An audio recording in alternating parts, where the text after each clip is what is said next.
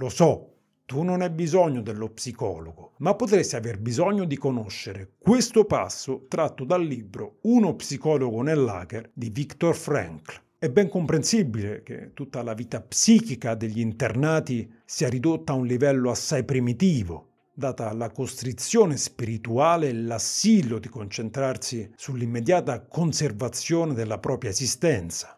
Tra i miei compagni, alcuni colleghi orientati verso la psicanalisi parlavano di una regressione dell'uomo nel lager, di un ritorno a una forma primitiva della vita spirituale. Dai sogni tipici dei prigionieri appare con grande evidenza quanto siano primitivi i loro desideri e le loro aspirazioni. Che cosa sogna più di frequente l'internato? Pane, torte, sigarette e un buon bagno caldo poiché gli è impossibile soddisfare i bisogni più elementari, continua a sperimentare l'adempimento in un primitivo sogno desiderio.